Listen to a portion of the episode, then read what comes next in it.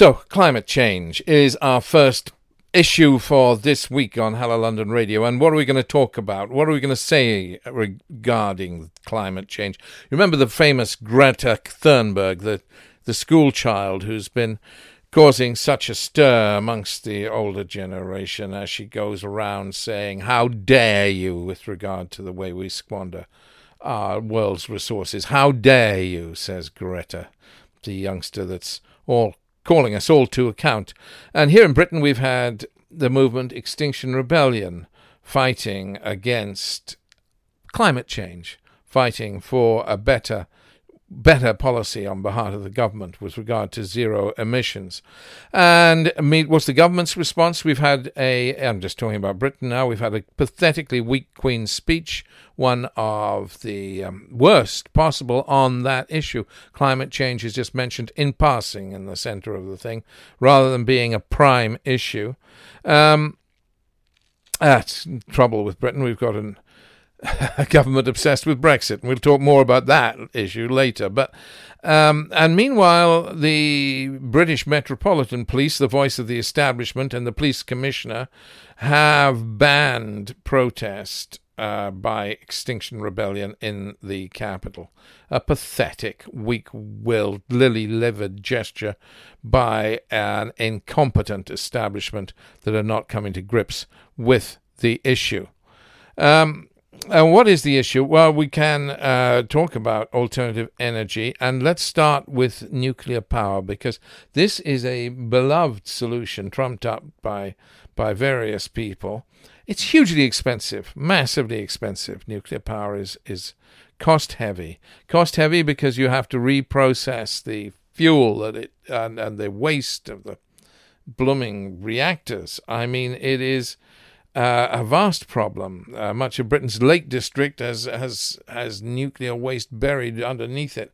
Uh, Sellafield, you know, the great nuclear pro- reprocessing plant of the world. Well, Britain cannot absorb the waste of the entire nuclear waste of the entire world, although it's been doing its best. Uh, the um, there may be fast bucks involved in reprocessing nuclear waste, but it is not an answer. It's not an answer whether you you bury it in China or you bury it in the Sahara Desert or you bury it in Britain's Lake District. No, uh, we need uh, this. This is an expensive, expensive, expensive business, and it's also hugely dangerous. We've seen accidents, Chernobyl which have uh, caused vast problems with nuclear power stations. We have seen the influence of, and that, that was an accident by human error, we've seen the influence of climate on nuclear power stations. Now, Chernobyl has um, has has meant that a whole swathe of territory is uninhabited for generations, uninhabitable. Uh, weather, climate, we've seen in Japan. There's a whole swathe of northern Japan that's uninhabitable for generations because a nuclear power station was damaged by extreme weather, by storm. Um, and what we haven't seen, but we will see, give it time, is a nuclear power station damaged by war. Uh, I mean, imagine if there had been a nuclear power station that had been vulnerable to drone strike in Saudi Arabia and some Houthi uh, missile hit it. Um, boy, you'd have a whole swathe of Saudi Arabia that was uninhabitable for a generation. Uh, no, and, and it's the foolishness of building these things anywhere. They are dangerous, dangerous, dangerous for the ordinary people of the world, and they should not be built. They should not be built. They should never be built. It's not the answer. Um, now, we do need an answer. 20 fossil fuel producers have produced 35% of the world's carbon dioxide CO2 since 1965, just 20 of them. So we need an alternative. And the alternatives are wind, water, and sun. And we need to develop these alternative sources of energy fast. The Middle East has um, has it got 20 years to go as a major oil supplier for the world? I don't think so. Not the way things are going. Uh, at least, well, at least 10 years. Yes, it's got 10 years. Has it um, perhaps it's got 15 years, but 20, no. It'll take time, but we are moving away from oil dependence, from dependence on oil and gas. And the developed world will move faster. And when I say the developed world, I'm talking particularly of Europe. America is the United States of America is behind Europe on this issue, but but Europe, uh, I would say, um, by 2035, for instance, will no longer use oil, will no longer use petrol. Um, and, in my view, within the lifetime of the young younger people in this uh, world, well, well within their lifetime, for goodness sake, by 2045, the developed world, and particularly Europe, will no longer use natural gas. This is a trend that is irreversible. Irreversible. So um, the Middle East should plan for that eventuality and be aware as far as the Gulf states and the major oil producing states, that their gravy train will end. And it's already, the world's moving in that direction fast.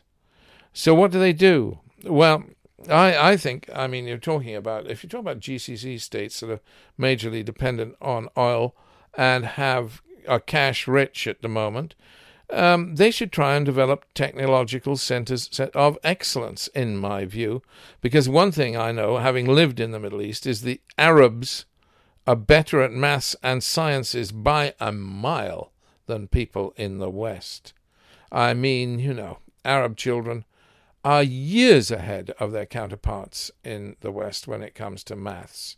They may not be in some other subjects, and there are real problems with rote learning in the Middle East and some of the approaches to that. But what is most certain is that the Middle East is well advanced compared to the West with regard to maths. Um, I mean, it's I, I've got I've had school children. I know the situation. They studied in the Middle East. They came back to the Britain, and they were years ahead of their counterparts here in the UK and um, uh, you know because because the levels of mass education are, are, so low, the expectation is so low of children who have sharp little brains and can deal with that. I'm just saying, technological centers of excellence in in the uh, Arab world are for science and maths and and for the high tech industries that depend on them. I'm talking about computer sciences and so on wow, the Middle East could do so well in taking a lead on this. And the non oil producing states like Syria, Lebanon, and the others, well, how about a little emphasis on alternative energy?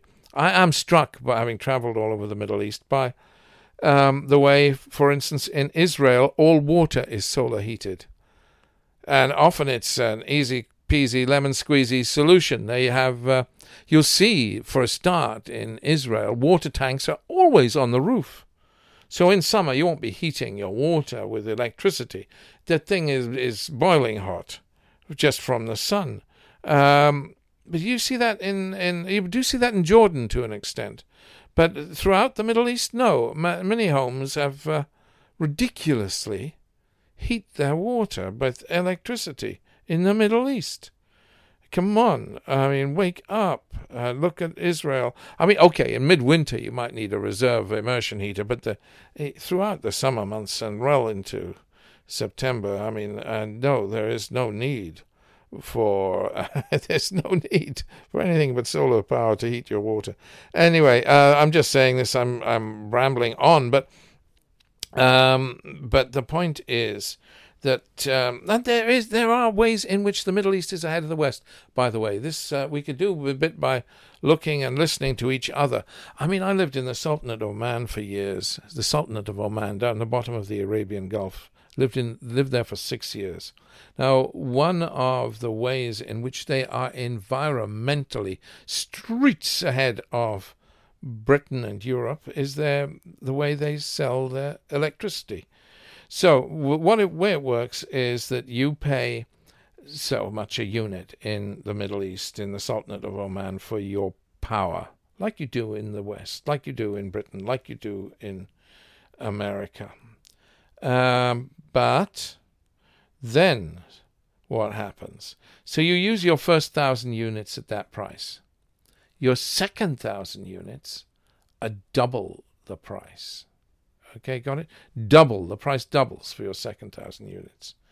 Okay, that's pretty much a kick in the teeth. Your third thousand units and above, the price double doubles, quadruples what it was for your first thousand units. Now, um, and this is the policy in the Sultan Sultanate of Oman with regard to the sale of electricity. What does this mean in environmental terms? It means that if you're an ordinary Omani with a little house to heat, or in rather what it is really is not the cost of heating it's the cost of air conditioning in the summer so let's uh, a little little house small uh, small scale uh, normal omani with a little house to air condition it costs you almost nothing but if you're a rich Omani with a big palace to air condition that takes thousands of units of electricity, it costs you an arm and a leg. And this is a very useful way of people make, being made aware of the, the, the, the value and the need to not squander electricity. I mean, why don't we do something like that in the West? We don't because we're streets behind the Sultanate of Oman and in other ways too. But I'll talk on that about that in another occasion. Now, uh, you're going to say um, it's all very well. The West may uh, may do this, but what about places like China and India? They can ignore all this and go on burning fossil fuels. No, they cannot. No, they cannot. Quite apart from the international political pressure, over time, there will be a climate change, climate tax levy on international goods. It's inevitable, so that we have a level playing field, so that countries that are squandering the world's resources get a tax on their trade of goods. And I think that'll come sooner than people imagine. So watch out, China and India, if you go on being major polluters. I know Britain had the luxury of being a major polluter in the Industrial Revolution. I'm sorry you don't have that privilege. The world has to change. Britain and America, of course, will have to take a lead. America is pathetic in the way it's not behind the, the cue ball on this one, but but we will have to take a lead. Now, what about personally? Can you do something? Yes, you can.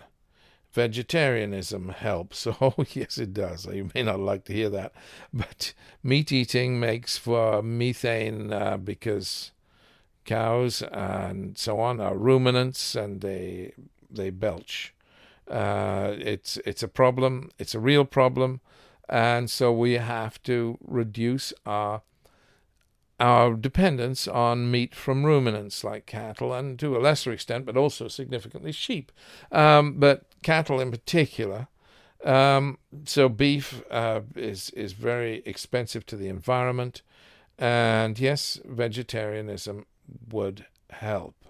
Uh, you could make that gesture on behalf of the climate of the world. It would make a difference if more people turned away from eating their beef burgers from McDonald's. I'm sorry, but let's be blunt.